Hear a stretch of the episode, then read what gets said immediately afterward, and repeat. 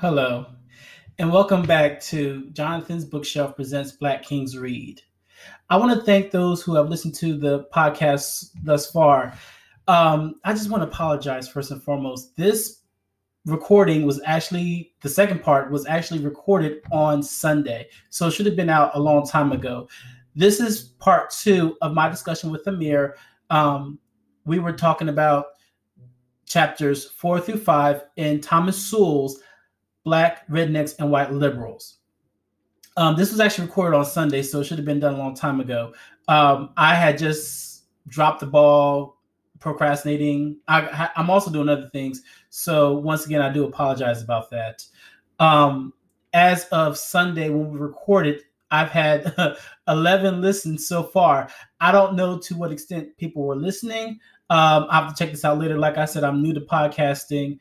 In fact, um, I want to apologize again. I did not record my discussion with Amir for this recent one. I should have, but I apologize I didn't. Um, most likely, I'm going to go back and edit the discussion because um, sometimes his feed cut out. Um, sometimes there was dead air. It was just it, it's it's okay, but it could be better on my end. Um, also, just want to give a little disclaimer for those who don't know, Thomas Sowell is a conservative economist. So we're just even though we're discussing this book, our views and opinions don't necessarily align align with his. It's just that for this, the purpose of this podcast is for black men to think outside the box. Maybe not the next um not the next episode, which I already have an interview lined up. Um, with another friend of mine. That should be coming out on Wednesday.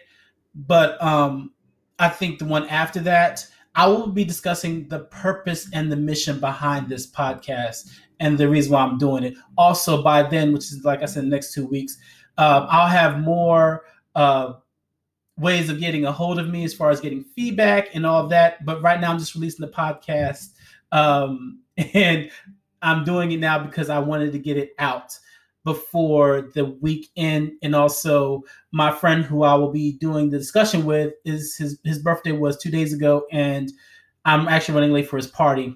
So with that being said, just sit back, relax and enjoy the podcast. Um, like I said, um, right now it may not be at its best, but I will go back and edit this so it'll be much more shorter and much more easier. Once again, thank you and enjoy the podcast.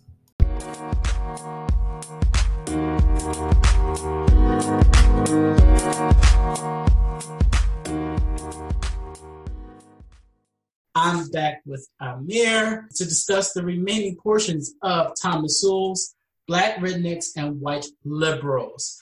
For y'all, those who missed it, the first podcast had chapters one to three. So if you missed that, just go back, check that out.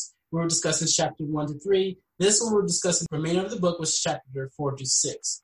Chapter four to six is Germans and history, black education, and history versus vision. Or again, um, in the words of the great Jay Z, allow me to introduce myself. Go ahead, Amir, and introduce, introduce yourself to the people. Hey, my name's Amir. You kind of cut out on the last podcast, but the way that you can reach me is on Twitter at Money Mirror Weather. Yeah, I'm just a social commentary person that does a lot of political work and social work out in the Bay Area. Awesome, awesome. And also, his contact information will be in the podcast show notes as well. And if you're on Twitter, I would suggest that you follow him as well. He gives a lot of good information, uh, a lot of great points of view. Uh, like I said, they'll definitely be in the show notes.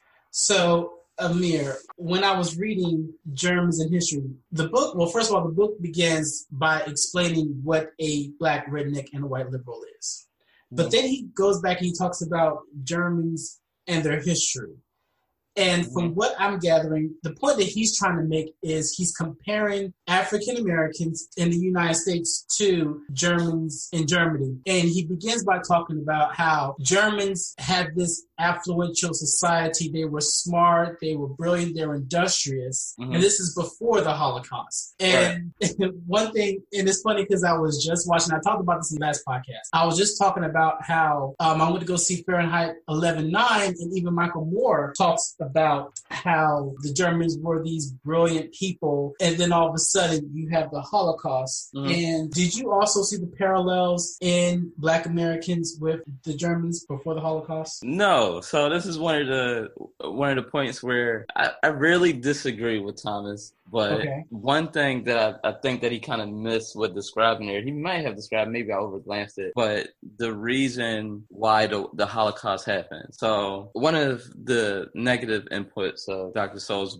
work is that he never really goes into the whole German and Jewish issues that were happening to, in Germany. He goes into it a little bit about like Hitler and the First World War and stuff like that. Mm-hmm. But with, what a lot of people fail to realize is that the Holocaust was able to take place because they went through a deep recession. So when the economics of the country was messed up, that was the way that Hitler was able to come to power. They did have a lot of great things in Germany. You know, that's how they had the first freeway system, actually, the Autobahn, and they had superior weapons and technology compared to America. And the war really changed everything for that. And that's how we became who we were in this country and the world leader, I suppose. But they did have a lot of great things that they built there. But with, what America, was like, have African Americans in this country ever had the same amount of success as like the native Germans in their country? But it kind of makes sense because if you're German in Germany, like, are you really a subgroup of people within that that society. So it's like I, I don't get where he was going with that. He didn't get into it in this book, but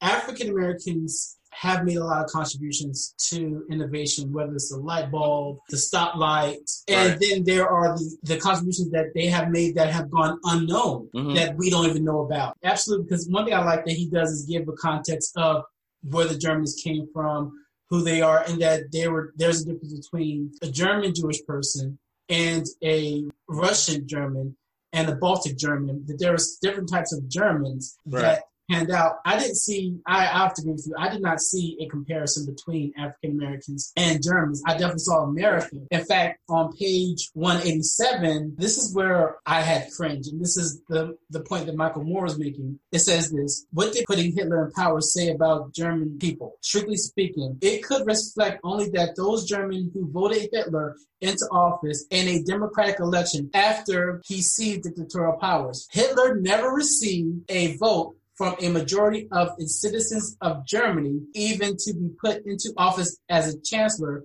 much less as a dictator. The millions of Germans outside of Germany, of course, had no part in this in any way. Yet, when all was said and done, there was there could be little question that Hitler's massive support in Germany reached levels of adoration seldom seen in any other country before or since. How much of that support was for the Nazi ideology and its known agenda, much less for its hidden agenda that unfolded later to shock and outrage the world. Right.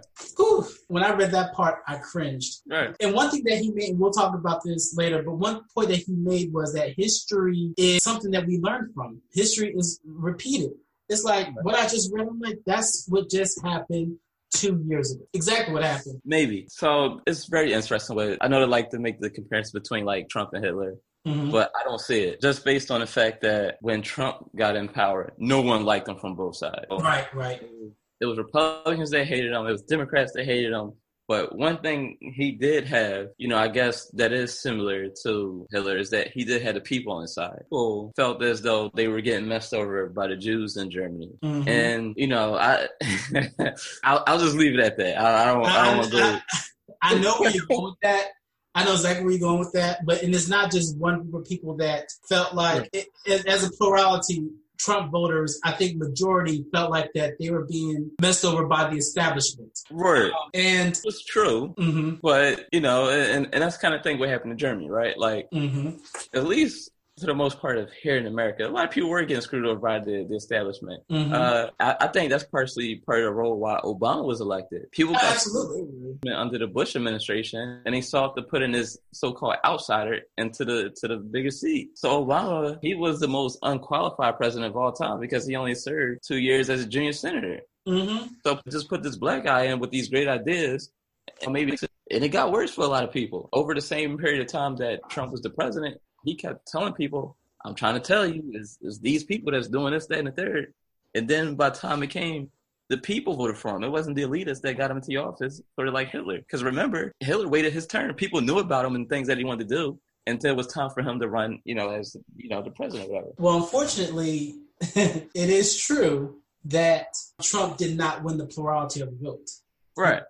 Right. So that's why I cringe because I'm like, we all know that he won because of the electoral college, even though the Democrats had could have abolished it, they chose not to because they like the system. When it the part when he said the millions of Germans outside of Germany, of course, had no part in any of this, my first thought was voter suppression. Right.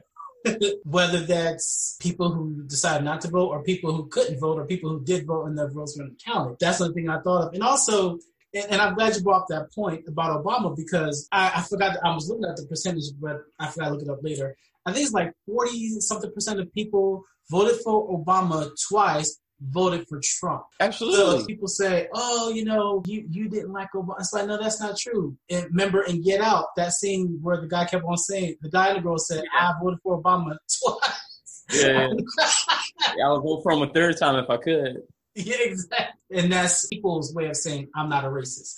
that's a whole nother discussion. But Germany, it, was just amazing. that These people were brilliant. They were smart. And one of the reasons why I started this podcast is because I wanted specifically black men to think more outside the box. That's why I'm that you are reading this book and I and it forced me to read this book because the purpose of this podcast is not to say, well, this person's right, that person's wrong, is to Right. think what other people are outside the box. Because if you don't do that, then you don't grow as a person. But sorry, back to Germany. One thing that he does is he he talks about nativism, how he saw the correlation with nativism in Germany compared to the United States. And a lot of it, I didn't know this actually. Let me read this. Um, page 177. In 1892, for example, street signs in Prague have been written in both in German and Czech, were changed to become exclusively Czech. Group identity movements were not confirmed to Czechs, but by any means, but led to intelligentsia, including students and lawyers, a number of the groups in the whole Habsburg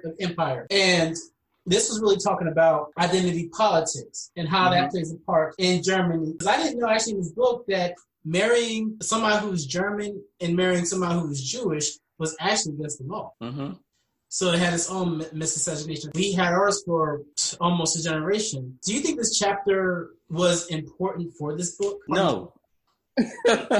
no. I could, I'm Um, trying. I'm trying to find a correlation. Okay, so Right. So that's why like this this chapter was weird for me because I'm like, okay, why are we talking about what's going on in Europe and their differences between, you know, their Mhm. their different tribes or whatever that's going on in Europe. Like if if we're gonna s- stick to the narrative for like black redneck behavior and white liberalism, okay, fine.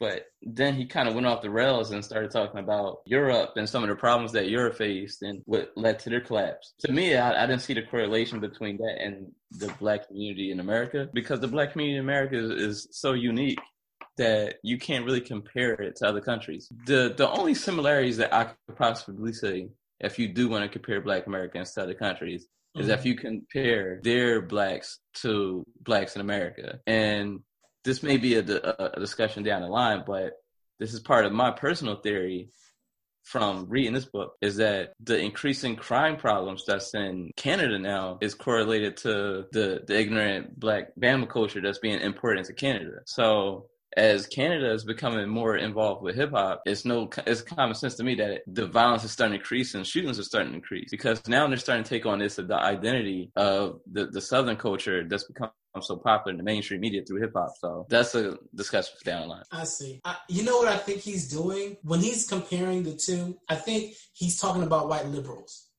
Okay. I, that's what I, now when I'm thinking about it, because you know this this podcast comes from an African American male point of view, but this book is addressing both black people and white people. So this right. is his way of explaining to white people what's going on while liberals, because these people, by definition, are liberals, uh-huh. Germans.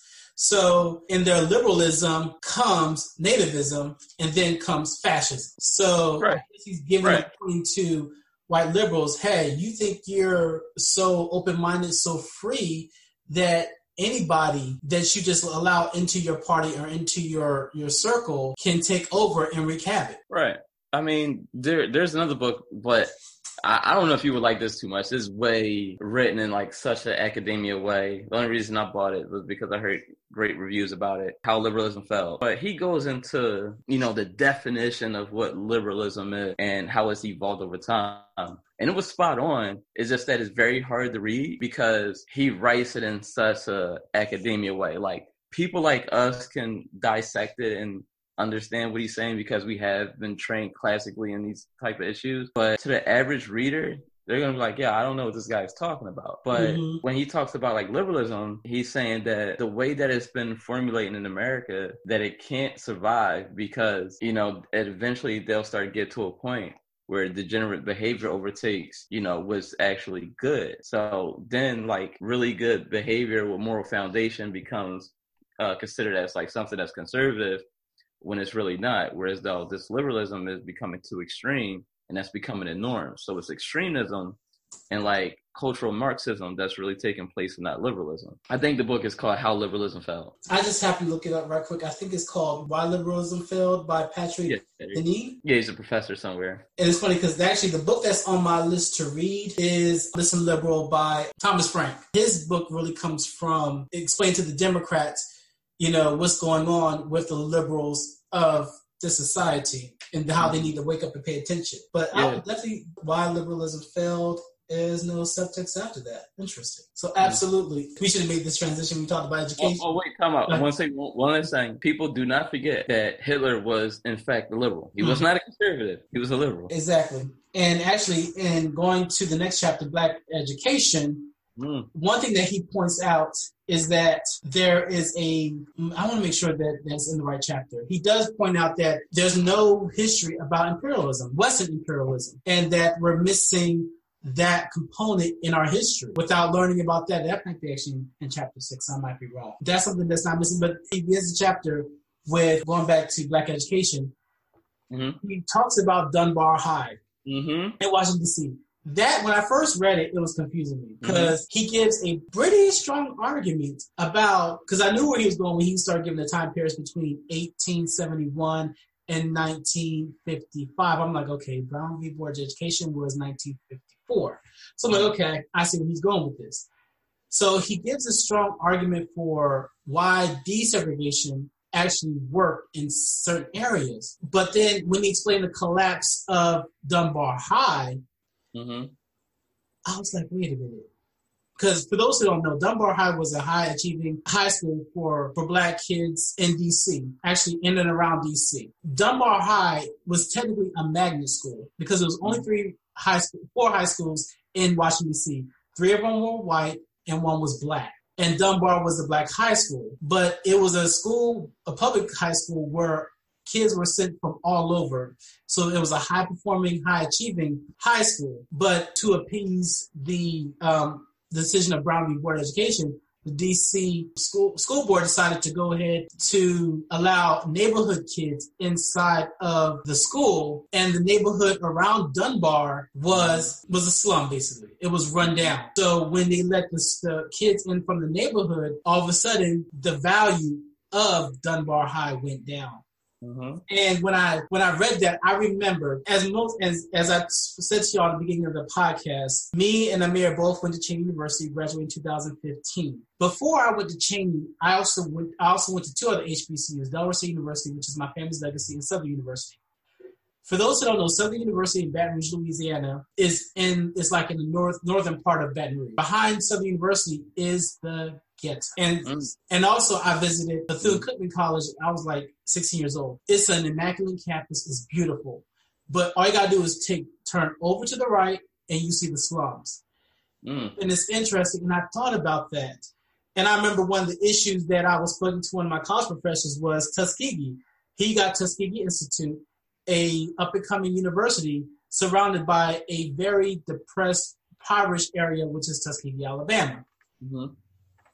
So the question that I had was, if you had a, a high achieving, high performing high school in an area where the kids were not high, were were in poverty, were not educated, as Thomas Sowell would say, they're black rednecks. Mm-hmm. I was like, where, where were these kids going to get an education? Then I realized, and I might be wrong, they basically were not being educated. Hmm. Yeah, I mean, that's the thing, right? Like, where were those kids going? But his his greater point to that was that once you started letting those redneck kids into the school with the intelligent kids, is going to pull down the intelligent kids. And I've seen it a lot. My, my, experience is unique with public schools in Philly, whereas though I never went to a neighborhood school. So, fortunately for me and my brothers, was that we were able to go through this thing in Philly they call like a feeder system. So, when I was in like kindergarten,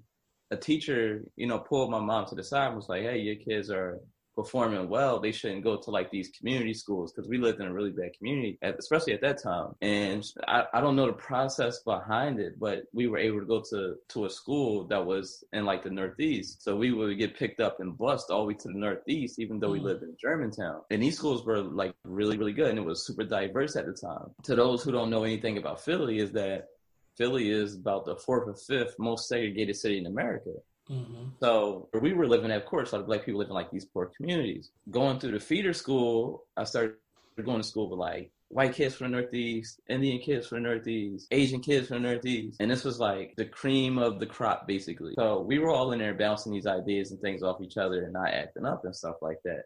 Of course, you had fights here and there because they were kids you know, mm-hmm. and that's going to happen when anytime you have children involved. But you really start seeing the stark difference by the time I went to high school. In high school, I started looking at what was going on to like my neighborhood school and people who didn't go to the super diverse school that I went to, where it was, you know, the people who had a long track ahead of them for like college and success and things like that.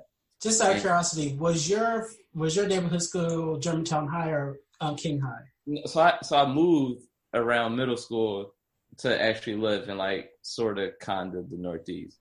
Okay. But I, I lived down the street from Frankford High, and where all my cousins went. So my cousins and them, they all went to Frankford High, where I got on the bus and I went up to Northeast. Northeast and Frankford High are totally different schools. Mm-hmm. So all the neighborhood kids, they all went off to Frankford, and they all did really bad. But I went up to Northeast, and Northeast had like the state of the art football field. Mm-hmm. We had like a STEM program in there. Like it was all that. So I can see what he's saying about Dunbar because, for one, I read this in a few other books too. So Harold Cruse talks about this in Equal, where he talks about Dunbar being like one of the best uh, high schools for black kids until desegregation happened, and then all the black kids had to go there. There's another book called Disintegration, where he talks about the differences and black people from different levels. And he talks about Dunbar again about the success of Dunbar until desegregation happened. Dunbar was really killed by the lack of progress by the greater black community. So you're gonna have some black people that's like really want to do things, but if you over you overwhelm them and out drown them with a bunch of people that don't want to do nothing, it's just gonna pull them down. And just so we are clear, in the book, he said before people assume it, he sets a precedent, letting you letting them know. And I'll read the, I'm gonna read this from page 204. It so happens that there was evidence uh, on the occupations of the parents of the children at the school as far as back as early as 1890s. As of academic year 1892, of the known occupations of these parents, there were 51 laborers, 25 messengers, 12 janitors, and one doctor. Mm-hmm. So the kids, and also another thing that he addresses, a relative, this is page 205, a relative stereotype is that the children who went to Dunbar High were light-skinned descendants of the black elite that derived from the Mississippi during the era of slavery. So those are two myths already broken down. Two that people thought, well, maybe Dunbar was for how was for this type of students or that type of students. No, excuse me, not this type of students. I mean, they came from this type of household. They came from a middle class household. No, they came from low class and middle class, so both. And mm-hmm he, I mean, he really broke broke this down that it wasn't the, the households they came from, per se. It wasn't if they're if if, if they are um, light skinned, fair skinned, or anything like that. It was from what I'm from what I gathered, it was the drive for education. Because then he broke down other groups. He talks about right. the Jap- the first the first generation of Japanese Americans um, were the kids. They perform very high, but their parents could speak English. Right. And the first and for Dunbar, a lot of these students, either parents were either former slaves or the first generation post-slavery. Although they may not been able to read or write, there was this high expectation for education, this respect right. to have education, to get there, to get education. Um, so, and then he actually, and then he talks about um, a suburb in Shaker Heights, Ohio, which is a suburb of, I believe, Cleveland, and mm-hmm. where these black kids they come from a middle class background, but their reading scores and their math scores are low because they don't have the drive or the initiative to push for an education because hey, they their parents are doing very well. Why should I care? And mm-hmm. that's that was the premises that he was trying to make in his book, and I'm glad he broke that down because oftentimes, and he also, you know, dispelled the myth of more resource, uh, so not more resources, more money being pumped into the education system. He was like, hey, the teachers got paid the same amount as white teachers, and mm-hmm. the teachers at Dunbar High would actually stay even after retirement. But mm-hmm. once they integrated the local students into the school, they took the retirement. It was like, we're out of here. Mm-hmm. And that just blew my mind. Yeah. Um, and that, and that goes back to what we talked about earlier in the last podcast about the mass influx of uh, the black rednecks that came up north. Whereas though you know, those were there before. They had a different culture and a different value system. So mm-hmm. now, you know, once you just let anyone come in, it's just going to ruin things because the resources are being diverted. People are looking like, okay, what can we do to accommodate people instead of just, you know, having a heavy hand and saying, look, we're not going for this type of stuff. You know, after a while, where they couldn't be more restrictive about who they admitted to the school and they started just admitting anyone, of course it was going to go down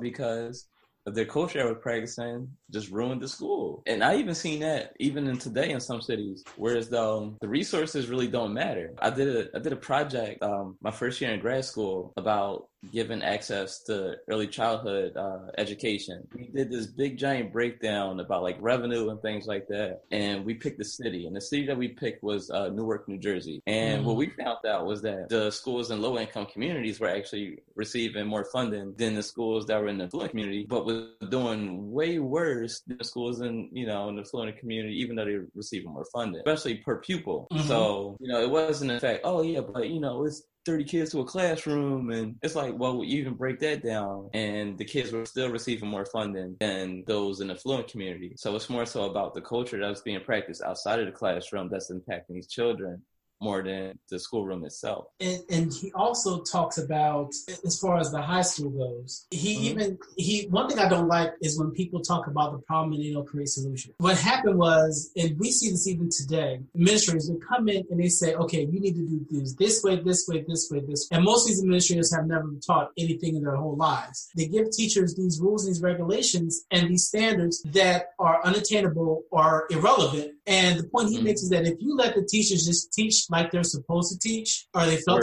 then the students will succeed. He actually, I thought that was funny. He actually brings up kid, charter schools and how mm-hmm. they do things differently. And right. he also talks about a school in LA where the principal took over and was like, okay, we're going to do things by this standard, this, in other words, they got rid of all the standards that the LA Unified put on them and said, no, we're going to do things this way, this way, this way. Mm-hmm. They tried to get that that principal fired, but the parents would not let them have it. I think, okay, this is what she did. Basically made the students learn English. She got rid of the English as a second language prerequisite that the LA Unified right. put on. She's like, no, no, no. Everybody is going to learn English and English right. is going to be their main language. The school board didn't like it, but the, the parents said, no, keep her. We like her. She's doing a great job and she was able to keep her job because of it. And in one instance, he said that the system failed the schools by not letting teachers do their job. Mm-hmm. And if we just let teachers do what they've been tra- trained to do, then students will succeed. Right. I mean, that's so I've seen like a, a bunch of Thomas uh, Sowell's videos, and I think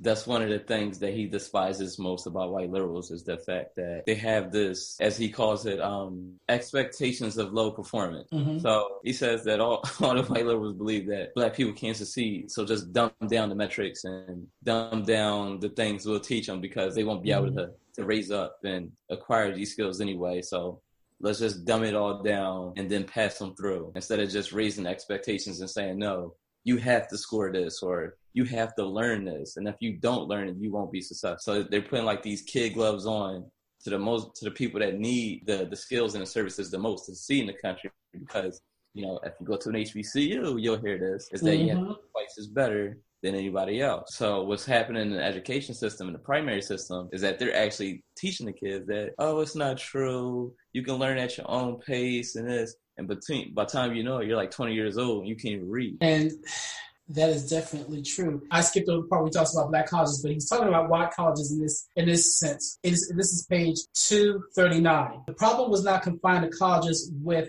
very high academic standards. When top tier colleges and universities accepted black students who met the normal qualifications for second tier institutions, similar pressures led second tier institutions to accept black students who would normally qualify for third tier colleges and universities, and so on down the line. So basically, each school kept on lowering their standards. This is admitting black students into PWIs, predominantly white institutions. They kept on lowering their standards each time to let in black students instead of back, um, he says, and this happened in the 1960s. Before that, mm-hmm. when um, white colleges were accepting black students like Oberlin and Case Western Reserve, they had to meet the same criteria as other students, regardless of race. Mm-hmm. Mm-hmm. I mean, that just goes to the point, right? Like, no one really likes to talk about this. Is the fact that there were actually black kids that went to these PWIs mm-hmm. during the earlier parts of the, of the century, mm-hmm. and it's because they were so good that the schools couldn't deny them. It was like, man, we really don't want to admit this black kid, but damn, he's good, so we have to. But now it's like we can just dumb the kids down and send them somewhere else and make money off them. And then when they go to the workforce, they don't have the skills. So then they're strapped with debt and they can't do anything. So that this is the most insidious plan. And that's why I don't believe in the whole, you know, oh, you know, we'll just open up this college access to this person because they need it. It's like, well, are they good enough to go, go to college? We're the guideline for this. We open up so many colleges just to get people thinking that they need to go to these colleges. And the fact is, they're really not good enough to go to college. And to dispel one myth, a lot of people think that the reason why Thurgood Marshall went to Howard University is because he didn't get accepted to University of Maryland when he wanted to go to law school. The truth is that he did not apply to University of Maryland because he knew he wouldn't get in because he was black. When it comes because Maryland was still somewhat the South, the purpose, and there was a case in Brown Board of Education when a young man who was trying to get into University of Maryland law school was denied and told to go to, um, which is now um, UMES, University of Maryland Eastern Shore. I think it's called Princess Anne Academy, something like that. He was told to apply there because it was equivalent, but it was later in the case was made that it was not.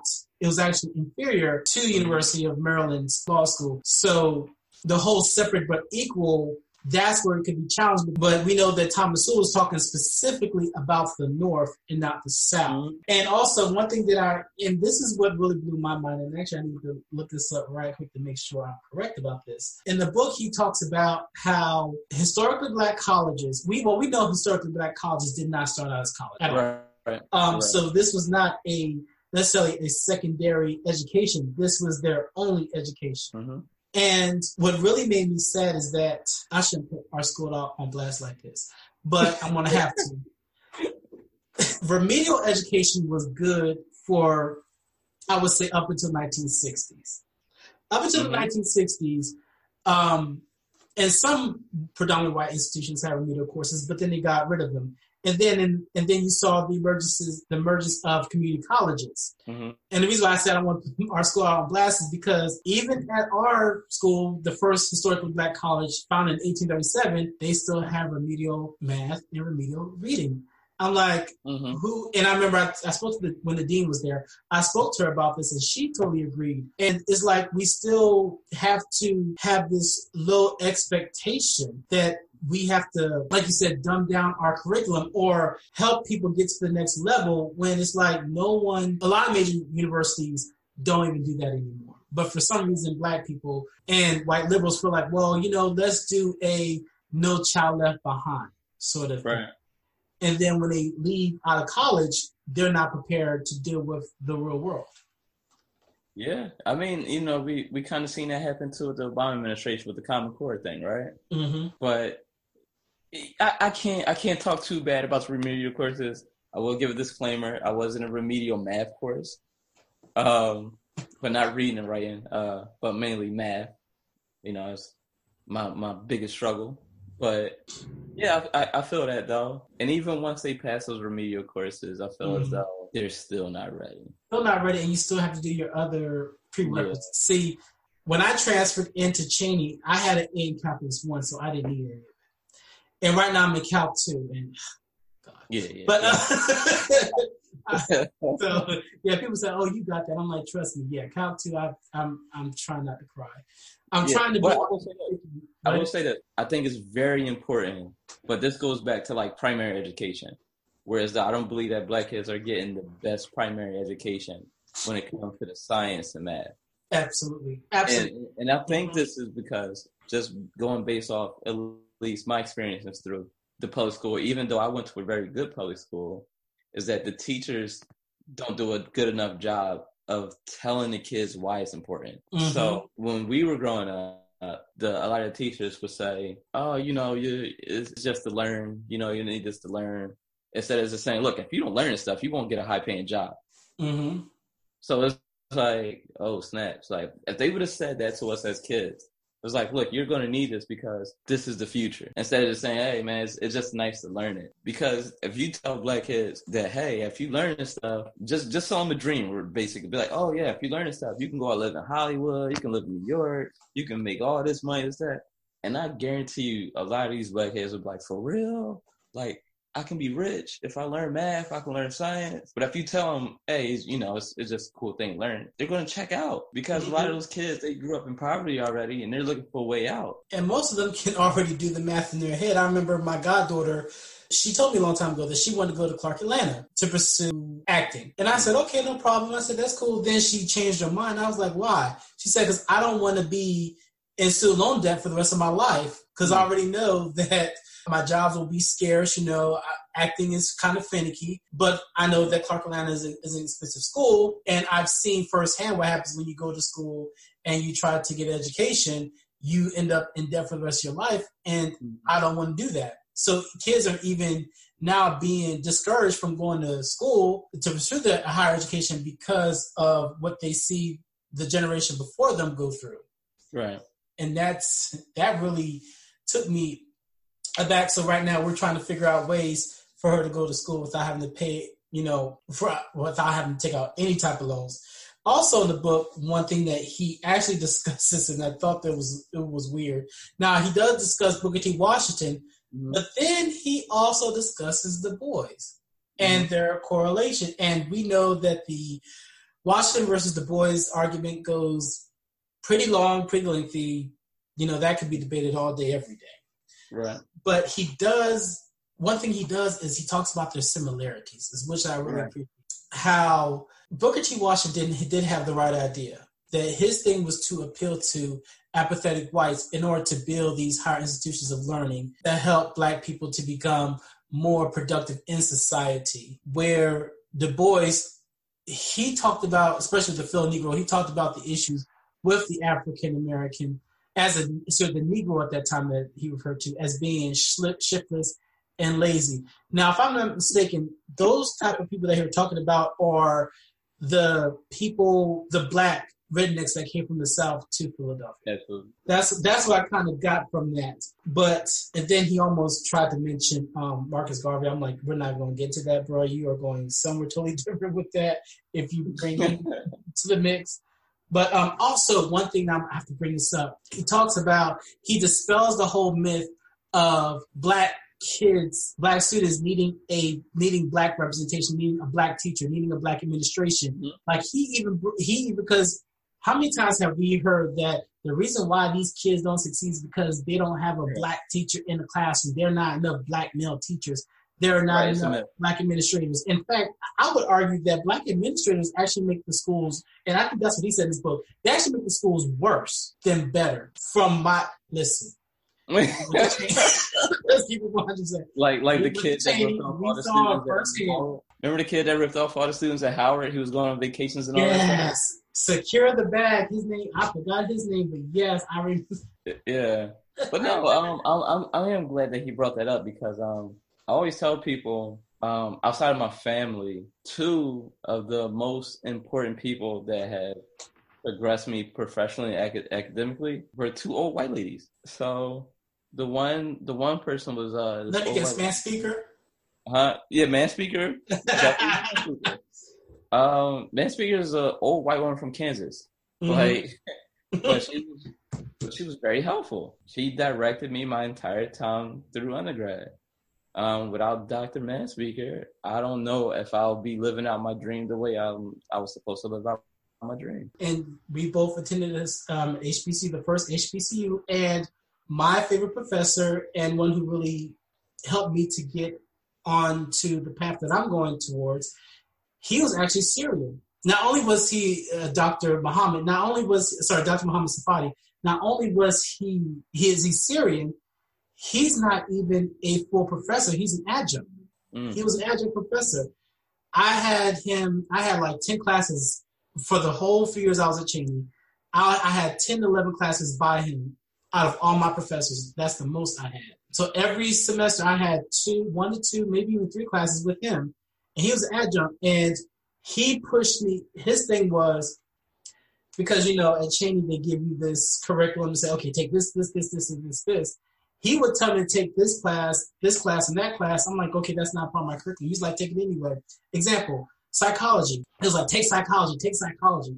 I'm like, why? I'm a business major. I don't care. I took sociology a long time ago. He's like, no, mm-hmm. take it. Trust me, you'll need it. And he was so right. I hated the course, but I I, I hated that course. But it's funny because now, psychology? huh? What did you have a psychology? Ugh, Barnes. But I had it online. Okay. It was online. It was during the summer, so I didn't do a face to face with Mr. Barnes. But I know I did not have Spears. Me and Spears. I, I haven't had that person either. That's not who you had. No, I had Dr. Green. See, that's what I didn't have. Okay, I like the course itself. It's just that, and it's funny because at, the- at the time, let me say it like this: at the time, I did not like the course. Now I appreciate it because Mm. what I'll be studying is computational decision science and operations research, which does a lot of psychology. I have a book on the brain, and it's like all this time, this is what I should have been doing. And he told me to take psychology as a business major because business Right. psychology is a big thing, and he was so right about it. And I was like, "Thank you so much." My other professors were like, "The chair was like, oh, just just just do it, just do what's on the paper." I'm like, "No, it's out there. We got two classes in retailing, and I mean like brick and mortar retailing." I'm like, "No one does that anymore." So Right. it is that is so true, and I still have a good relationship with Dr. Safaya still today.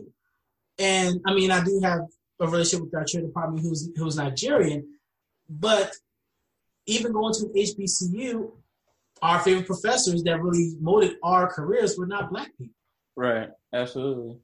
So even with our, te- I mean, even like I said in the book, he says that that just because that the students don't necessarily fare well when they have somebody that looks like them, and when it comes to administration, man, I'm telling you, this how many times are you going to watch the news and see one HBCU go down because a president did something or or um, or a provost did this or it's, it's just been happening every year. And it's always a black face in front of it. And yes it, it happens to all colleges but you know when it happens to, to us especially as hbc grads it hurts the most. Right. and and, and for this chapter i will say that when it comes to education it's not about money. It's not about economics. In, in the beginning i thought it was about economics. It's the students the students motivation to achieve a higher education. How many stories are we going to read about where a child was homeless and as an adult he's a doctor because he had that drive in him to Right. achieve a higher education? If that's created by Now, outside influences by people, by mentors, by family, we don't know if that changes the dynamics, but it has to be within that person's.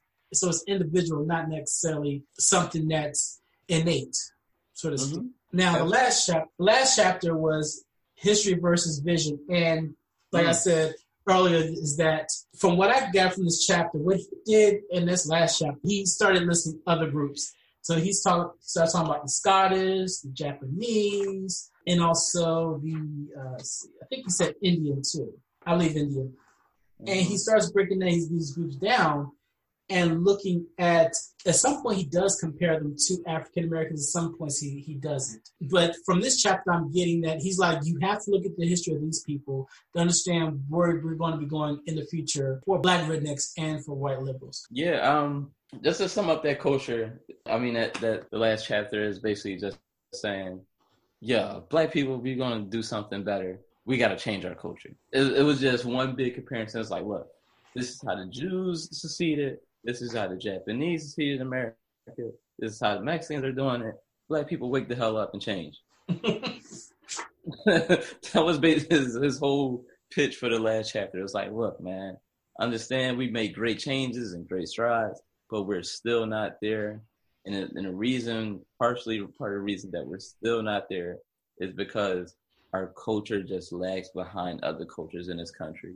And until we change the culture, then nothing is really much going to change for us on a larger scale. Absolutely. And when it comes to change, we don't necessarily need a plurality of black people. We need just enough black people Mm-hmm. to make that change. Or as Dr. George Fraser once says, we just need enough black people to die. He's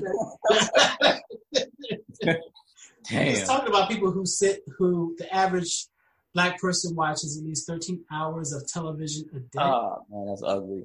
and I was like, he's like, yeah, you need to die because you can't do nothing for us.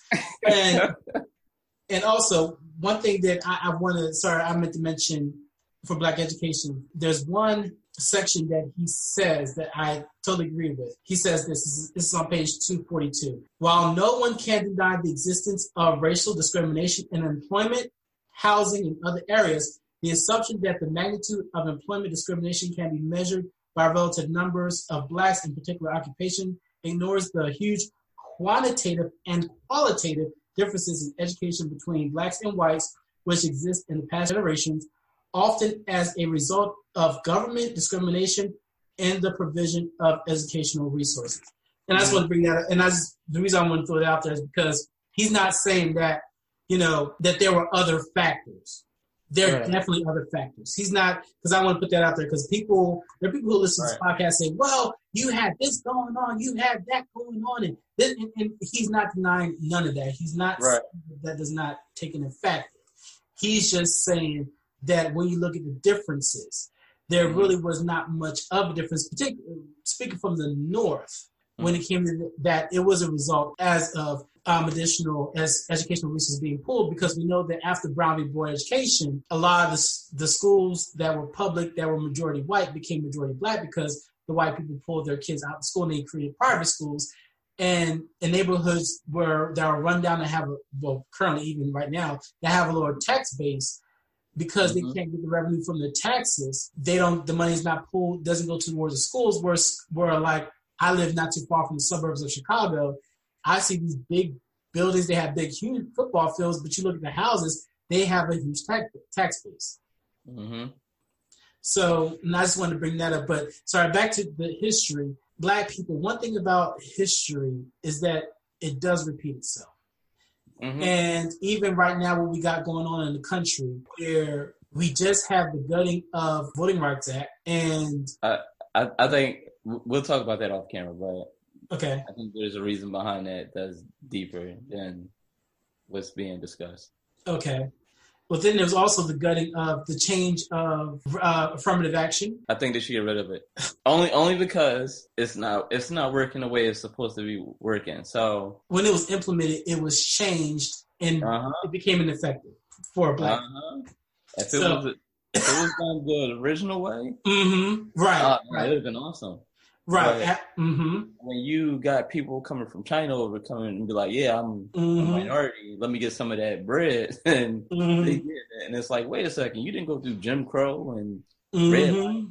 so how are you affected by past racial discrimination in America? It's like, no, you don't get to eat off this law. No, I'm cool. Absolutely. And then they added white women in there, and that was supposed to be a joke. It was supposed to be a joke, but actually they put it in there. So I, I agree with that. But then now we are now with this new Supreme Court, we don't know what's going to happen to black people. And partially, I blame the black church. Mm, Okay. Guys, I blame the black church, and that's a that's a whole other discussion for another time. But I blame the black church, the black church as a whole, but the majority of the black church, I blame them. But that's another discussion. But black people, we have to be more educated about what's going on in our world and to our society. That's Right. why, personally, I do recommend this book as a book you should read and you should learn from it. You don't have to take this. One thing I don't like is when people take lecturers, people in academia, even celebrities, as having the absolute truth. No Right. one has the absolute truth. There are people who think that may he rest in peace. Dick Gregory was had absolute truth. I'm like he was a conspiracy theorist. He did. Oh, absolutely. Michael got killed by a laser. I was like, I don't know, dude. I mean, he was. I mean, he was good for some things. Like some things, I'm like, okay, yeah, I can see you on that. But he would say something like, "What? The? Okay." And some things to me go, hmm, "Let me think about it." But there's some things like people stop saying, "Oh, Dick Gregory said it." No, no, no. Yeah, when, No, but- towards, towards his end, he became like the black Alex Jones. He did. Yeah, he did. There, I, I would see those interviews that he would do, and I would just cringe. I was just like, oh God, he's just up. God, please just, God, just, just, just give him up. Like, cause you, I've noticed that even these, even Farrakhan, I'm like, that doesn't sound right. I remember one time I, Farrakhan is the only person I can watch talk for four hours straight. I said, I literally watched him do a, it was Savior's Day. He talked Yeah. for four hours straight, and I sat there and watched it the whole time, the whole speech. But even he says this, I'm like, huh? What? And if there are people who are like, yes, yes, yes, yes, and they they just just love it. But have a mind of your own, black people, black men. This, even though this podcast is laid out for everyone, African American men, have a mind of your own. Do not be an absolutist. Don't be like, oh, this person, he's speaking 100 percent the truth. No, no one has 100 percent the 100 percent. Right. Not even myself. No Yeah. one does. Not even your. Not even you. You have to grow and educate yourself and read other points of views. Now, there are some books I would not even read if you paid me to read them. Like Really? What book? What Happened by Hillary Clinton. Oh, uh, yeah, you're right. Yeah, I I, mean- I mean, my thing is like the answer to the question are, on the, are from the book. What happened? Hillary Clinton. There we go. Done. Yeah, because she was lying the whole time anyway, and blaming everybody for her own fault. But yeah, like no, yeah, and I yeah, I heard the reviews. Now, I will. I have. I think you know this, but I have read. Well, I didn't read it, but I listened to the audiobook Unhinged by Omarosa. I will definitely discuss that book. Uh, it's it's oh, Jesus. I don't know. I think she's Uh, an opportunist. I did too. I used to think that until I read the book. I think okay, you know what? Check it out. she is an opportunist, but she's an opportunist like me and you. Not an opportunist that I used to say some mean things about how much of opportunist that she was. It turns out I was wrong. She is opportunist, but in a way, in the sense of I'm trying to eat, not in the sense of I'm trying to be rich. Because for, for real, for real, if she was a real opportunist, she would be married to a white man instead of a black preacher, unlike Kamala Harris. But we're not going to go. there. Oh Lord Jesus. hey man, I live in California. I can't say anything bad. I know, I know, I know. That's why I said it. I know, uh, we're not going to go there. But Emil will be back with us next month. We'll be discussing, let's see, I'm trying that book again. Harold Cruse's The Crisis of the Negro Intellect, Intellectual, oh yeah, I can't a historical analysis of the failure of black leadership. So for those who listen to the podcast now, I suggest you go ahead and start reading that book because that'll be coming up next month.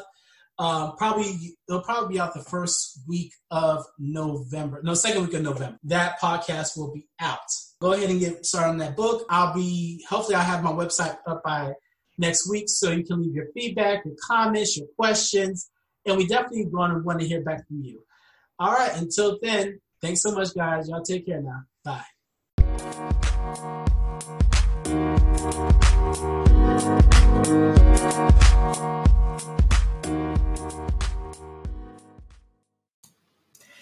Hey guys, thank you so much for listening to the show. I hope that you really enjoyed it. Um, as I said before, I will definitely go back and edit this. Um, also, the next book that I will be discussing with my friend Mac is Clay Cane's Live Through This. Also, in the last podcast, if you didn't check that out, um, I said that I had taken um, Bill Cosby's book and I replaced it with a different book in Bill Cosby's book, um, Come On People. The problem is I found my list, my top 25 book list. And it was more than just his book. It was actually a couple books. I'm like, why is this book still on the list? I need to get this book off this list and I need to replace it with something else. Um, as of now, I'll be replacing Bill Cosby's um, Come On People with Dr. Joyce DeGruy, Post Traumatic Slave Syndrome. That's a book that I will be discussing most likely next year, and hopefully, uh, fingers crossed, I will get Dr. DeGruy on the podcast. So, once again, thank you so much for listening. Um, like I said, this is just going to get better and better. I'm learning as I go along. Um, and I really hope that you stick in with me for the rest of the remaining of this podcast. Once again, take care. Y'all have a great day. Bye.